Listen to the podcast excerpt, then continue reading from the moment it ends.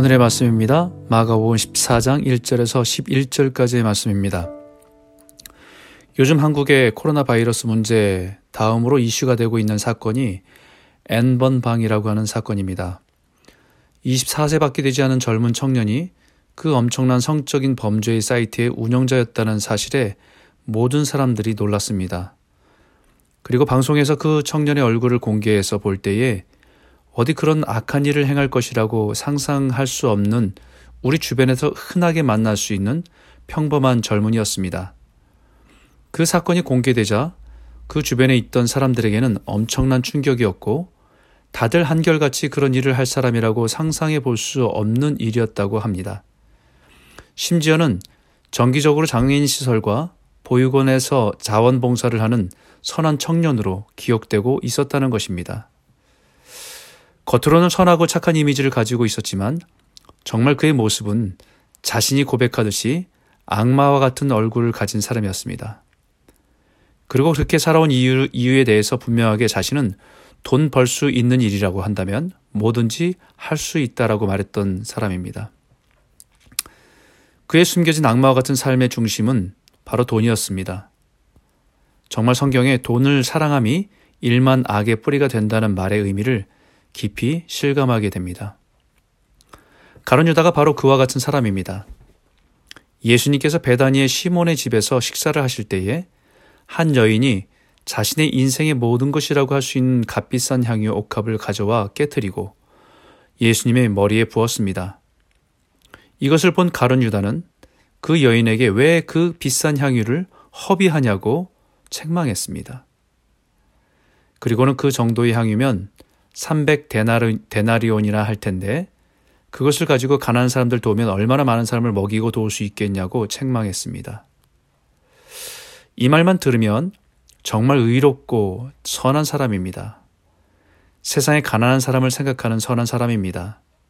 하지만 그것은 가면입니다. 자신의 악함을 가리는 선으로 포장된 가면일 뿐입니다. 그의 숨겨진 진짜 모습은 자신의 스승이요 지도자였던 예수를 은 30에 팔아넘기는 모습이었습니다. 은 30에 자신이 3년 동안 따라다니고 모셨던 스승을 배신하는 사람입니다. 그것도 돈을 받아 팔아버리는 사람입니다. 이 모습이 정말 그가 가지고 있었던 실제적인 모습이었습니다. 그런 악한 모습의 깊은 곳에 자리 잡고 있었던 것도 돈이었습니다. 예수님을 주로 섬기며 따라다녔던 것도 사실은 예수님이 유다의 왕으로 군림할 때에 자신에게 돌아올 유익을 기대했을 것입니다. 그러나 점점 그런 기대에 맞지 않는다고 판단되자 예수를 팔아 넘길 수 있는 돈을 벌 수 있는 기회를 잡은 것입니다. 가론 유다가 비싼 향유를 주를 위해 깨뜨린 그 여인에게 왜 허비하냐고 낭비하냐고 책망했는데 사실은 돈 때문에 자신의 인생을 허비하고 낭비한 사람이 바로 가론유다입니다. 예수님을 가장 가까이서 만나고 지내왔으면서도 예수님이 누구인지 모르고 살아온 그의 인생이 낭비된 것입니다. 우리 인생의 기준이 무엇인지에 따라서 허비와 낭비가 달라집니다. 아무리 선한 모습으로 포장을 해도 그 중심에 돈이 있으면 모든 것이 돈으로 환산이 되고 기준이 되어서 돈이 되지 않는 일은 낭비와 허비라고 생각할 것입니다. 그러나 주님은 그 낭비와 허비를 참으로 좋은 일이라고 말씀하셨습니다.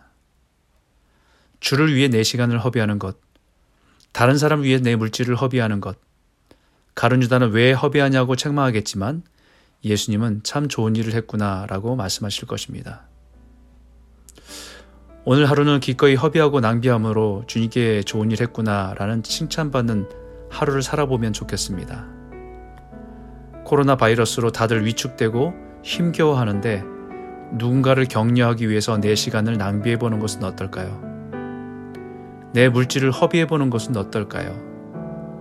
오늘도 주님께 내게 좋은 일을 했구나 칭찬받으시는 복된 성도들이 다 되시길 주 이름으로 축원합니다.